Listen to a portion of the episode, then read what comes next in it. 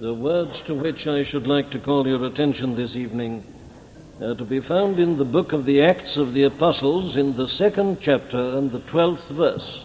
The twelfth verse in the second chapter of the book of the Acts of the Apostles. And they were all amazed and were in doubt, saying one to another, What meaneth this? And they were all amazed and were in doubt, saying one to another, What meaneth this?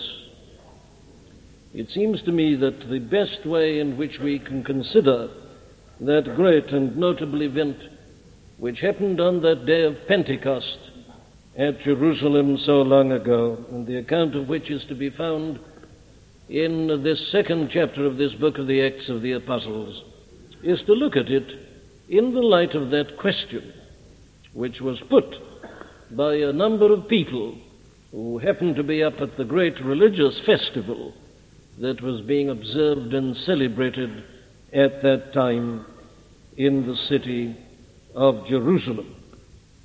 Now, here I say is the question that focuses attention on the entire incident and which will help us, therefore, to come to an understanding as to why it is that this Sunday, Whit Sunday as we call it, is traditionally observed in the church as the anniversary of the day on which this notable and remarkable event took place.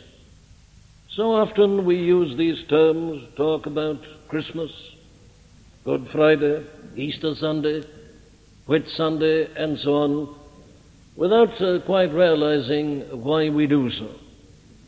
And obviously that is not right. What is this day? What does it mean? What does it represent? What does it tell us? Well, I say the best way to look at that is to ask this very question What meaneth this? What is this thing that happened there on that first Whit Sunday, if you may so like uh, to, term, to term it? Well, now, Peter, the Apostle Peter, you remember, got up and he addressed the crowd. And what he really did was to answer that very question. There were some mockers, we, were, we are told, who standing by said, These men are full of new wine. They said, These men are drunk. This is just sheer drunkenness. Because these apostles and others upon whom the Holy Spirit had come were undoubtedly in a state of ecstasy. They were filled with joy and they were speaking in these various languages so that all these people gathered together were able to hear them speaking in their own tongues, in their own languages. The more serious people put the question, What meaneth this? The others, the superficial, said, Oh, they're just drunk. And the apostle, you remember, deals with the situation. He can easily prove that it wasn't a question of drunkenness. The very hour of the day, in and of itself, made that quite impossible. But he doesn't stop at that, of course, and goes on uh, to give them a positive exposition. Very well, what does it all lead to? The first thing we have to say is this that we are considering together something which has happened in history. This is an historical event. We are not uh, simply calling attention to some story or to some figment of the imagination or merely some tradition which may have or may not have a very tenuous uh, connection with the historical facts and events. The first thing that we must be quite clear about is that this is something which belongs to history. Now, that doesn't, uh, of course, only apply to this fact. All uh, the facts in the New Testament belong to history. Christianity, as we must constantly uh, continue to point out, Christianity is not a philosophy. It's not just a view of life. It's not just a kind of concept. Uh, Christianity is primarily the record of a series of events and effects which have taken place in this world. Now, this event uh, belongs to that series, as I'm going to show you, and it belongs uh, to that category. Uh, what is recorded here in the second chapter of the book of the Acts of the Apostles is sheer history. It's as definite a bit of history as is the fact that Julius Caesar uh, conquered this country in BC 55 or 54, whichever it was. Now, it belongs to the same order.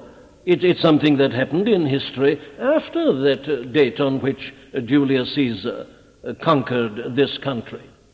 And I'm stressing this and emphasizing this for this good reason that if this had not literally and actually taken place, if this wasn't real and true history, well, we wouldn't be uh, here in this building at this moment, uh, for there wouldn't be a Christian church. This is, in a sense, the inauguration of the Christian church. The Christian church, which has come down to us uh, through the running centuries, began really at this point. It is here that the church, as we know her, really began to function. So you see what an important fact this really is. And we must hold on to it, I say, as a literal fact. Now, I haven't time to stay with this this evening, uh, but it would be a very simple thing for me to prove uh, this uh, contention of mine that there would never have been a Christian church were it not for this. You remember what these apostles and disciples were like after our Lord's crucifixion? And how, after his resurrection, he appeared unto them and spoke to them and taught them, but still they were in no condition uh, to start the Christian church and to do uh, what they actually did do. Now, this is the thing that alone explains that. This tremendous thing happened. Here were these apostles and the 120 in an upper room. And suddenly there came a sound from heaven as of a mighty rushing wind, and it filled all the house where they were sitting. And there appeared unto them cloven tongues like as of fire, and it sat upon each of them, and they were all filled with the Holy Ghost and began to speak with other tongues as the Spirit gave them utterance. Now, that, I say, is a sheer bit of history. And if it didn't happen, there would never have been a Christian church. Oh, I know that there are people who dispute this. As they dispute the resurrection, as they dispute the incarnation, and as they dispute everything else. But you see, there's nothing modern in doing that. There were people in Jerusalem nearly 2,000 years ago who said these men are drunk. So it's not the hallmark of modernity to fail to recognize truth and facts. No, no, this thing happened. What we are considering here is not uh, some misunderstanding of what happened. Alas, I'm ashamed to say it. I read even in a church newspaper this week a statement to this effect that what happened here was that the atmosphere was very heavy and oppressive. The sun can be very powerful in Palestine. And there everything was oppressive and everybody felt sad and dejected, as we all tend to do in such weather. But suddenly there came a delightful breeze, and the atmosphere lifted, and the sun began to shine more brightly and to cast shadows. Can you explain the Christian church and her story on such a theory? Is that likely to have led to this extraordinary scene that was enacted in Jerusalem? Would that have produced a crowd? Simply the fact that a number of people who felt heavy and lethargic and weary and sleepy and tired suddenly began to feel a little bit fresh.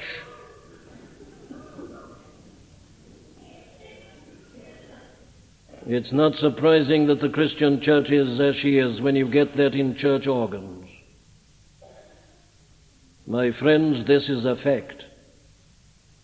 This thing happened and first amazed and astounded the people in the upper room, and then proceeded to astound everybody else and to shake the city of Jerusalem. This, I say, is history. That's the first thing we've got to lay hold of. But it isn't merely that, there's another thing. This thing that happened, as the Apostle Peter proceeds to point out, is a fulfillment of prophecy. Peter, standing up with the others, lifted up his voice and said unto them, You men of Judea, and all ye that dwell at Jerusalem, be this known unto you, and hearken to my words. For these are not drunken, as ye suppose, seeing it is but the third hour of the day. The thing is monstrous. Use your senses. sir. Pull yourselves together. How can it possibly be drunkenness? The very hour of the day precludes the possibility. It isn't that, well, what is it? But this is that which was spoken by the prophet Joel. And he proceeds, you remember, uh, to quote a passage from the second chapter of the book of the prophet Joel. Well, now then, I take up this principle.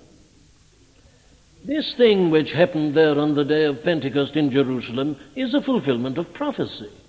It's not only prophesied by Joel, you'll find it prophesied by Isaiah, you'll find it prophesied in Ezekiel. Indeed, you'll find it prophesied away back in the book of Leviticus. You will find there that God gave Moses instruction with regard to the observance of certain feasts.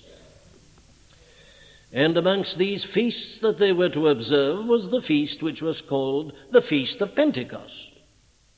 And it was because the Feast of Pentecost was being held at that time that all these different people had come up the Parthians and the Medes and the Elamites and the dwellers in Mesopotamia and people from Rome. Jews from all over the world gravitated to Jerusalem on the day of Pentecost and the Feast of Pentecost because they had been commanded to do so.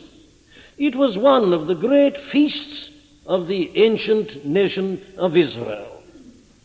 And uh, what I am indicating is that that actual feast of Pentecost was one of the ways in which God had foretold and had prophesied this very thing that happened in Jerusalem on this notable day of Pentecost. So you see, it's important that we should bear that in mind for this reason. This is not just an odd event. This is not just something that happened. This is not just something that happened accidentally. Well, what is it? Well, it's a part of God's great plan of redemption, which He Himself had foretold right through the Old Testament in differing ways, as I've just been indicating to you. Indeed, this thing that happened there on the day of Pentecost is the last of a great series of events and actions, historical events and actions, by means of which God was providing a way to save mankind. That's exactly what it is. It is the last of the great series of acts in connection especially with our Lord and Savior Jesus Christ. Now, that is the whole secret of understanding what happened at Jerusalem on the day of Pentecost. You are familiar with the great events, aren't you? The New Testament is really a record of them. I mean, the Gospels and this book of Acts. Now, that every one of them been foretold. Man had fallen into sin, and God had pronounced judgment, but He'd also promised deliverance. And then he began to give them indications as to how the deliverance was going to come. As I'm never tired of repeating, it's all in a nutshell in Genesis 3:15. The seed of the woman shall bruise the serpent's head. There it is. Then God proceeds to unfold it, a bit here and a bit there. You can trace it right through the whole of the Old Testament. But they're all just pointing uh, forward to this series of climactic, crucial events which are recorded here in the Gospels and in the book of the Acts of the Apostles. What are they? Well, the first of them, of course, is the coming of John the Baptist. It had been foretold that when the Messiah was about to come, there would be a forerunner. Comfort ye, comfort ye, my people, saith your God. A voice of one crying in the wilderness, Prepare ye the way of the Lord. That's Isaiah 40, isn't it? You see the juxtaposition of the two things. How are we to know when the comfort is coming? How are we to know when salvation is about to dawn? Ah, the forerunner, the voice in the wilderness, John the Baptist, will come first. There's the first big event, therefore, after 400 years of silence. For there was no prophet after Malachi for 400 long years. And the nation was waiting, and no word came from God. But suddenly this man arises. The word of God came to John, the son of Zacharias, in the wilderness. Something's happening.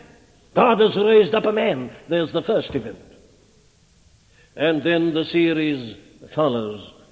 And I'm not going to stay with them this evening, but it's important we should see exactly what happened at Pentecost. The first mighty event was Bethlehem, the birth of a babe in a stable to a virgin called Mary. Jesus, the babe that was laid in the manger. That's a fact. That's an event. That's the mightiest event in history. The Word was made flesh and dwelt among us. God has entered into time.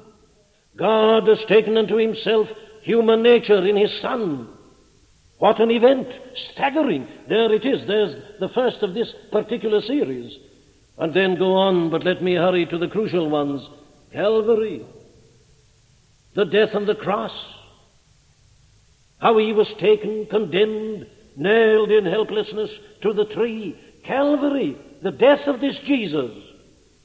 What an event! There he is, the creator of the universe, dying and expiring, and he dies. These are events. And then the mighty event and fact of the resurrection. Uh, How he burst asunder the bends of death and arose triumphant o'er the grave. It happened, my friend. He literally came out of the grave. The grave was empty. They found the clothes, but not the person. He'd risen. The body had disappeared. What an event! What a shattering event! The rising again of the Son of God who had died in the flesh. The resurrection. What an event. And then his ascension from that mountain top in the sight of his chosen disciples. He was taken up into heaven and disappeared. These are the events, and then this event. Here is the last of the mighty events. Here is the last of this great and extraordinary series. The sending of the Holy Ghost, the coming down of the third person in the Trinity, God, the Holy Spirit, being poured out upon the infant church. Now, there, I say, is the way to approach this, this event in history, this great fact. It's the last of a series of actions which God has taken in connection with our salvation. And every one of them had been prophesied. And if you take the trouble to go back into your books of Exodus and of Leviticus, this is what you'll find that it was there prophesied that the feast of Pentecost was to be 50 days after the crucifixion and resurrection. Exactly that length of time. And if you like to come to your New Testament and then work it out, you'll find that it's the exact difference in time, in days, between the death and resurrection and the coming down of the Holy Ghost. Why have I taken the trouble to remind you of these facts? My answer, my dear friend, is just this. This is one of those mighty proofs of the fact that this book which I have in front of me is the Word of God that this is no ordinary book, that this is not the book of men, that this is not merely a record of what men have thought of God or their attempt to, exp- to interpret their experiences of God. No, no. This is God's book. This is God revealing Himself. And so, centuries before the events happened, God said they're going to happen. And therefore, Pentecost is one of the great and mighty proofs of the fact that the Bible is the Word of God, and that you and I therefore should listen to it, that we should pay heed to its message, that we should realize that this is no ordinary word, but that it is God speaking to us. Have you listened to it? Do you know its message? Are you aware of what it has to say? The day of Pentecost as a fulfillment of prophecy is, I say, a substantiating of the fact that the Bible is indeed God's word to man, to which we must listen for our very soul's sake. That's the first thing. But let me come to a second thing. What happened on the day of Pentecost is not only a proof of the fact that the Old Testament is the Word of God, it is equally a proof of the claims that the Lord Jesus Christ made for himself and his person. Now, this is of tremendous significance. This day of Pentecost proved again in a final manner that Jesus of Nazareth was what he claimed to be the only begotten Son of God. That's the heart of the gospel, isn't it? What is this gospel? Is it my views on war or peace or bombs? Not at all. It's primarily this that God hath visited and redeemed his people.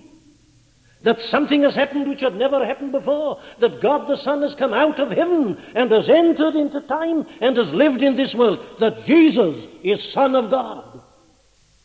That's the gospel. Now I say this day of Pentecost is one of the final proofs of that. How does it prove it? Well, it proves it in this way. You go back and read those Old Testament prophecies about the coming of the Holy Spirit and you will find that they always tell us that the Holy Spirit was going to be sent, sent by the Messiah, by the great one who was going to come to deliver the people.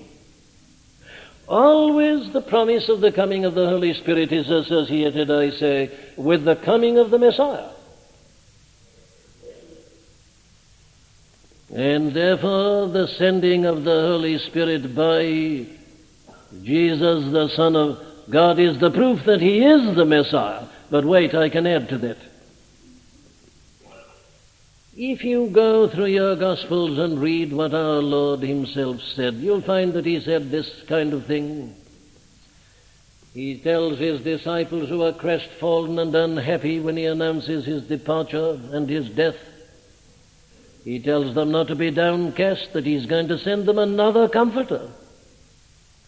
He tells them in John chapters 14, 15, and 16 that he is going to send this third person in the blessed Holy Trinity to them. He makes it perfectly plain. If I go away, I will send him unto you. He committed himself.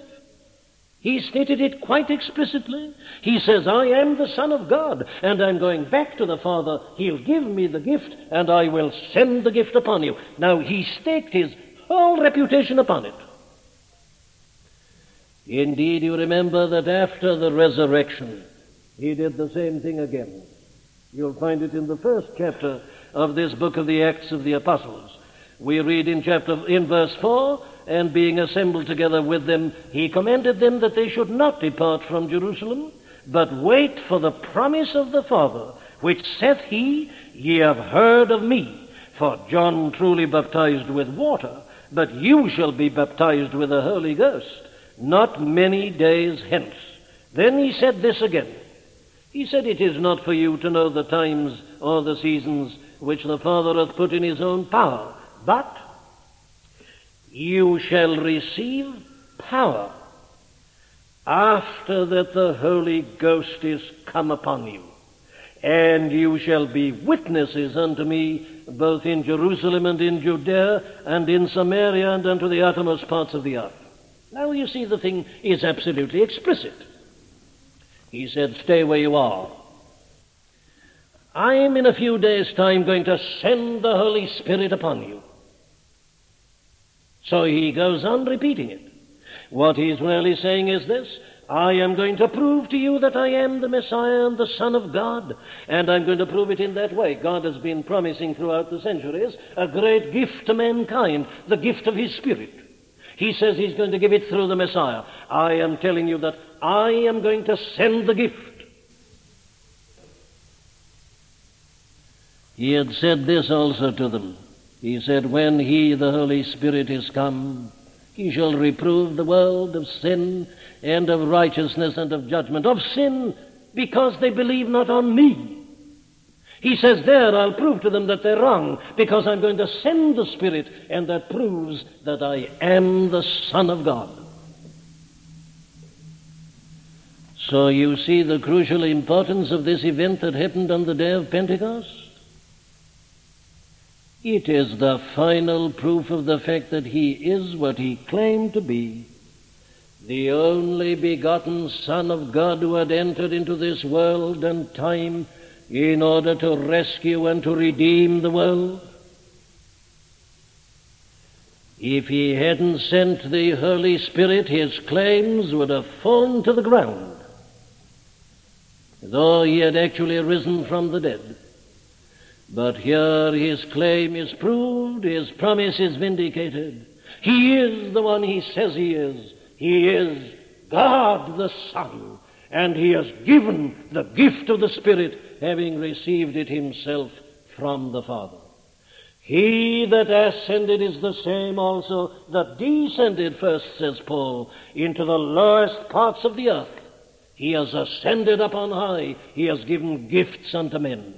It is a positive proof that Jesus of Nazareth is the Son of God and the Savior of the world. But, thirdly and lastly, it is this.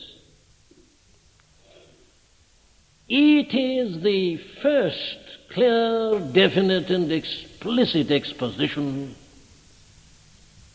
of the way of salvation. The Holy Spirit was sent in order that He might mediate and apply to mankind the salvation that had now become possible through the work of the Son of God, our Lord and Savior Jesus Christ. And so what you've got in this chapter is an account of how he began to do that. This is the business of the church. The Holy Spirit uses the church in order to save, and he began doing it there on the day of Pentecost in Jerusalem.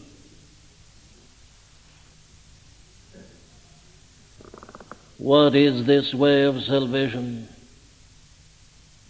How does he do it? How is it brought to pass? How can a world that is steeped in sin and shame and ignorance and unbelief, how can it be brought to a knowledge of God? How can it be forgiven? How can it be delivered from its sin and the thraldom and the tyranny of sin? How can it happen? Well, the answer is given here. The Holy Spirit began to do it even through the preaching of a man like this Apostle Peter.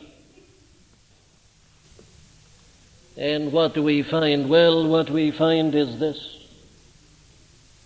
We first of all are brought face to face with His mighty power. The Apostle Peter was addressing a company of people who, but a few weeks before, when Pontius Pilate, the Roman governor, had asked them whether he should release unto them Jesus of Nazareth, or somebody else persisted in crying out and saying, Not Jesus, but Barabbas. He's addressing people who'd been shouting and saying, Away with him, crucify him. And you notice that as he spoke to them, something began to happen to them. What was it? Well, it was this work of the Holy Spirit, this power of the Spirit that was dealing with them. Peter couldn't. Peter was a very ordinary man and a very nervous, frightened man, but here he's speaking with authority and power.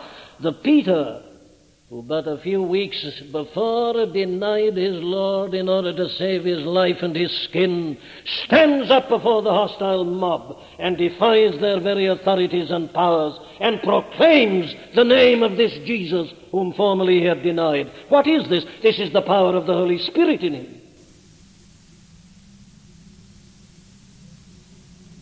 And this is the influence of the Spirit ever since in the church. No man has ever become a Christian without the influence and the power of this Holy Spirit of God upon him. Yes, says Oliver Goldsmith, fools who came to scoff remained to pray. What had happened to them? The Holy Spirit had laid hold upon them. The spirit that took hold of these people listening to Peter is the spirit that has taken hold of men throughout the running centuries. And that is what makes the work of the church a miracle. It was the same spirit that dealt with the men like Saul of Tarsus. It's the same spirit that has dealt with all men who once have been haters of Christ and his gospel and haters of the church and has turned them into saints it's this power of the Spirit, the power of God, the Holy Spirit, the power that can create anew. He descends and he works. And what is his work? Well, you notice that his primary work is a work of convicting of sin. You see, Peter stood up and he spoke about Jesus Christ. He said, You took him and with cruel hands you have killed him and murdered him but he's risen again from the dead. And as Peter went on speaking, he finally brought it to a climax in these words. He said, Therefore, let all the house of Israel know assuredly that God hath made that same Jesus whom you crucified, both Lord and Christ. And then I read this. Now when they heard this, they were pricked in their heart and said unto Peter and unto the rest of the apostles, Men and brethren, what shall we do? They're desperate. They're crying out for help. What's happened to them? Oh, I say the explanation is that they have become convicted of sin. Peter, you see, has quoted the prophet Joel. And Joel says, When these great days come, amongst other things, this will happen. And it shall come to pass that whosoever shall call on the name of the Lord shall be saved. And these men are beginning to call on the name of the Lord. Uh, why have they done so? What's the matter? Well, the answer is that they are convicted of sin. These people who are so self satisfied at the beginning of the sermon, they begin to say, What shall we do? What's happened to them, I say, they've come under conviction. Conviction of sin. What does that mean, says someone? Well, let me try and tell you very briefly what it means. They began to feel that they were guilty before God. They'd crucified that Jesus. They hadn't recognized him. They thought he was but a carpenter and an impostor. But now they can see that he is risen from the dead, and he sent forth this. And these men are speaking in strange languages. They can't explain it. There's only one explanation. This Jesus, whom they've cried against, he's Son of God. What fools they were! How blind they must have been. They're conscious of their sin. Men and brethren, what shall we do? They were confronted, you see, by a manifestation of the power of God. And in the presence of this manifestation of the power of God, they began to feel and to know their own sinfulness. God, they'd not lived to His glory. They'd gone their own way. So blind were they that they didn't recognize His Son. They'd failed to keep His commandments. They hadn't understood His scriptures. They hadn't seen the meaning of the prophets and all their glorious prophecies. They've been living as if there wasn't a God, and as if God had never done anything at all, that this great series had never taken place. And they begin to realize what a terrible thing it is. They've lived to please themselves, not to please God. They are sinners in the sight of God. And they begin to see that they are such because there is within them a sinful nature. That they're so blinded by this twisted, perverted nature produced by sin that they couldn't recognize the Son of God when he stood before them. And when they even saw him dying and expiring on the cross, it meant nothing. They wagged their heads and mocked at him and jeered at him and spat in his face and said, If thou be the Son of God, save thyself. Come down from the cross. And now it all comes back to them. The blindness and the horror of it all. What shall we do? They say. What had happened to them? Oh, that's the Holy Spirit convincing them and convicting them of sin, as the Lord Jesus Christ Himself had prophesied that He would do. But this, you see, is the way of salvation. Whosoever calleth upon the name of the Lord shall be saved. What makes a man call on the name of the Lord? Well, it is that he sees he is hopeless. No man calls on the name of the Lord until he realizes that he is a sinner. Have you called on the name of the Lord? Have you ever realized your desperate plight? Have you ever had a second's worry about yourself and your own soul? Is all well with you? Are you ready to die and to meet God in the judgment? Have you lived to the glory of God all the days of your life? You were created in order to do that. God made men for himself. The chief end of men is to glorify God and to enjoy him forever. The first and the greatest commandment, says the Son of God, is, Thou shalt love the Lord thy God with all thy heart and all thy soul and all thy mind and all thy strength. Have you done it? He'll ask you in the day of judgment. He made you for that. Do you know God? Are you enjoying the life of God? Are you living to the glory of God? If not, you're a sinner, a vile sinner, and you're under the judgment of God, and you'll go to hell if you die in that state. Had you realized that? It's people who realize that who cry out unto the Lord.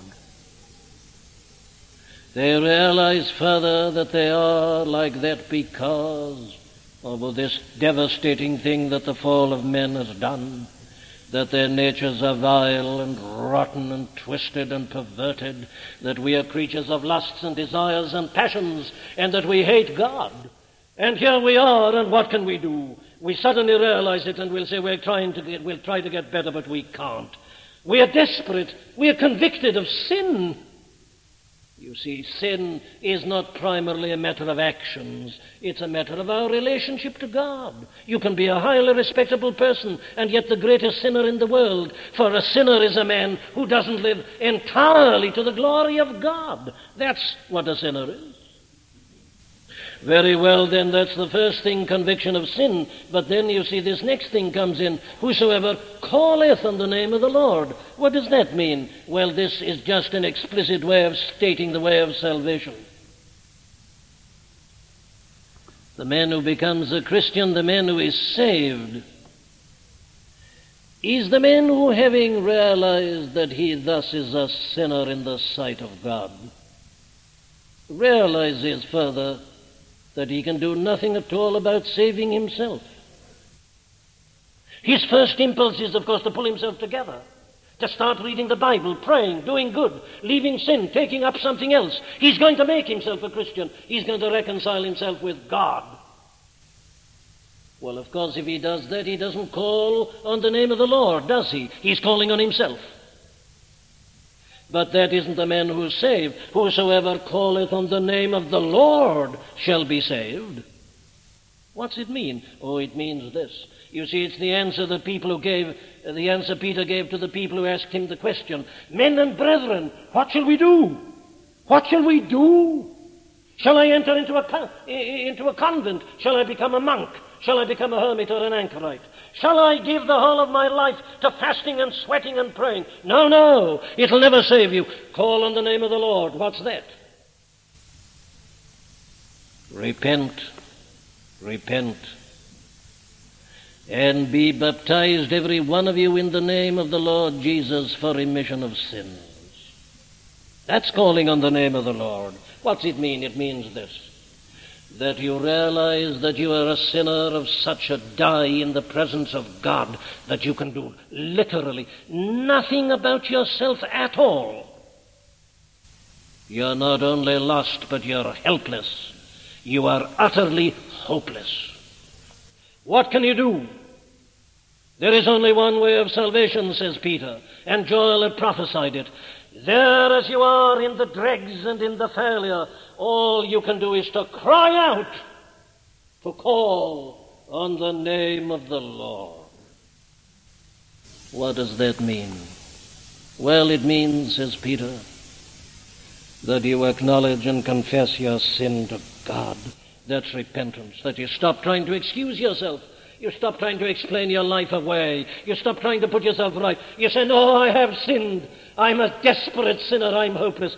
Repent, confess it, acknowledge it. And what then? Well, call in the name of the Lord. Believe the message that Jesus of Nazareth is none other than the only begotten Son of God and that he came into this world in order to save you. That that's the whole explanation of all the great series of events. That the problem of sin was as great as this. I say it with reverence. That even the Almighty God in heaven couldn't save us and deliver us by mere, mere word. There was only one way whereby men could be saved. And that was the way that God devised and adopted. He sent His only begotten Son into the world. He had to come to take on Him human nature, to align Himself with us, to take our sins upon Him, to be our new representative. We'd fallen in Adam. We need a new man to start a new humanity to save us. And the Son of God came down. He's the second Adam. He's the last man.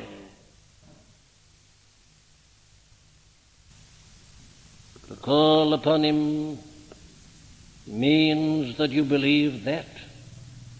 That the Jesus who was put in the, in the manger in Bethlehem, the Jesus who was a carpenter, the Jesus who began to preach at the age of 30, the Jesus who died in weakness upon the cross, and was buried and rose again is the everlasting and eternal Son of God, co-equal, co-eternal with the Father, substance of the very eternal substance. You believe that Jesus, that man, that carpenter is the eternal Son of God. But that alone won't save you. You believe that he came into the world and did all that and endured that death upon the cross in order to save you, in order to take your sins and your guilt and your punishment upon himself that God hath made him to be sin for you who knew no sin, that you might be made the righteousness of God in him. You believe that he's Son of God and that he came to taste death for you and to bear the punishment, that he, the stripes that you deserved were delivered and put upon him. You look at him, you say, He's died for me. I'll call out unto him, Christ, receive me. Take me into the scope of your mighty salvation. I'm lost, I'm helpless. Just as I am without one plea, but that thy blood was shed for me, and that thou bidst me come to thee. O Lamb of God, I come. You call out unto him. Repent, says Peter, and be baptized every one of you in the name of the Lord Jesus, and to the remission of sins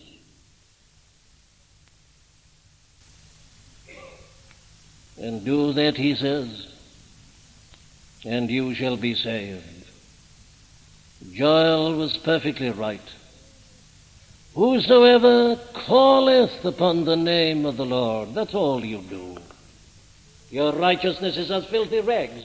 Your religiosity doesn't count at all. All the good you've ever done and all your marvelous idealism, you may sacrifice a great career, put, give all your money away, and go and build a hospital, if you like, in the heart of Africa. That doesn't make you a Christian.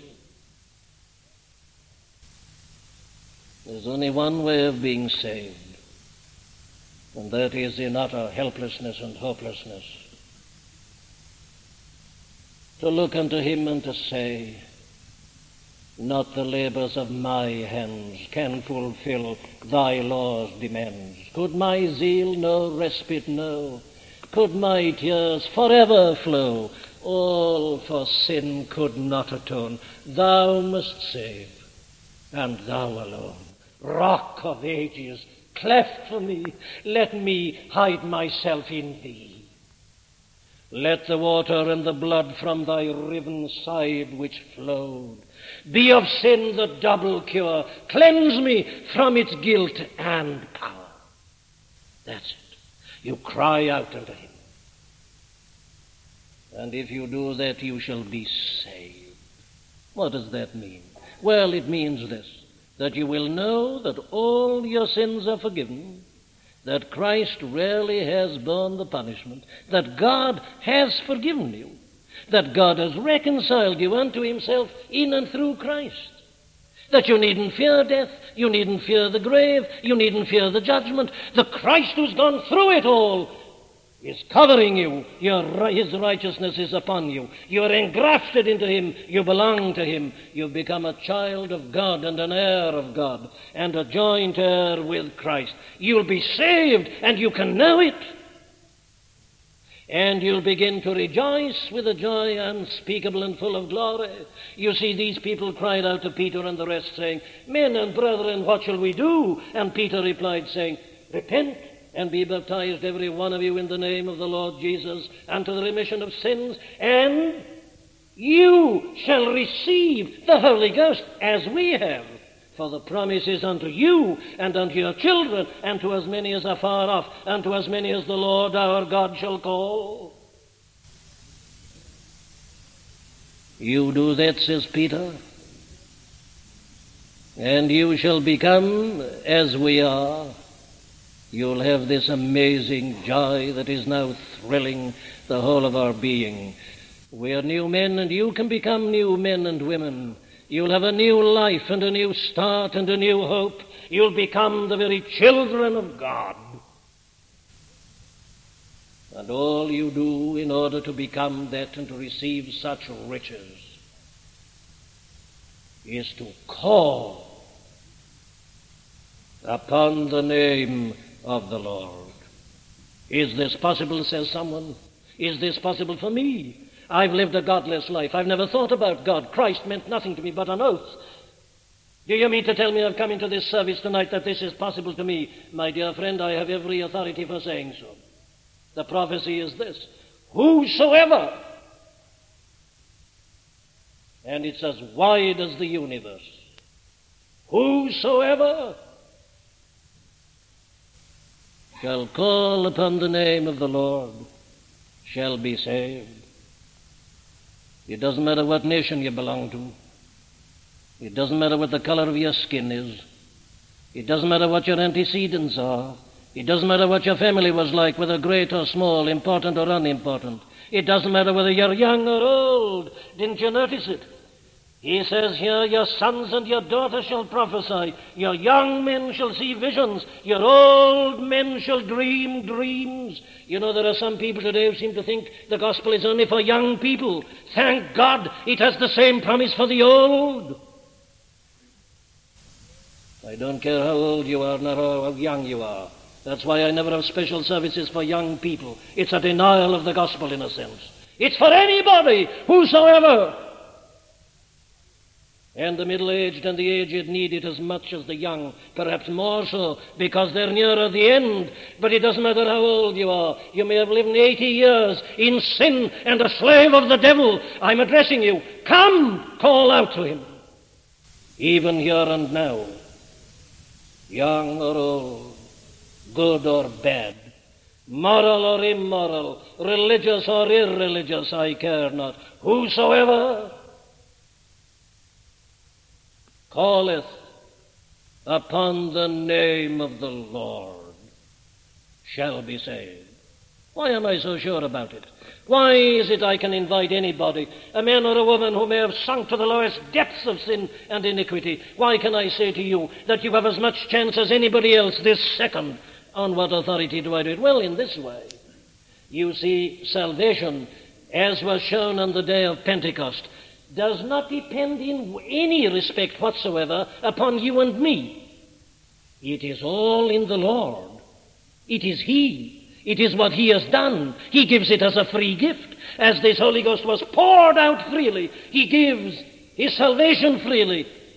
It's a gift without money and without price. All the fitness He requireth is to see your need of Him.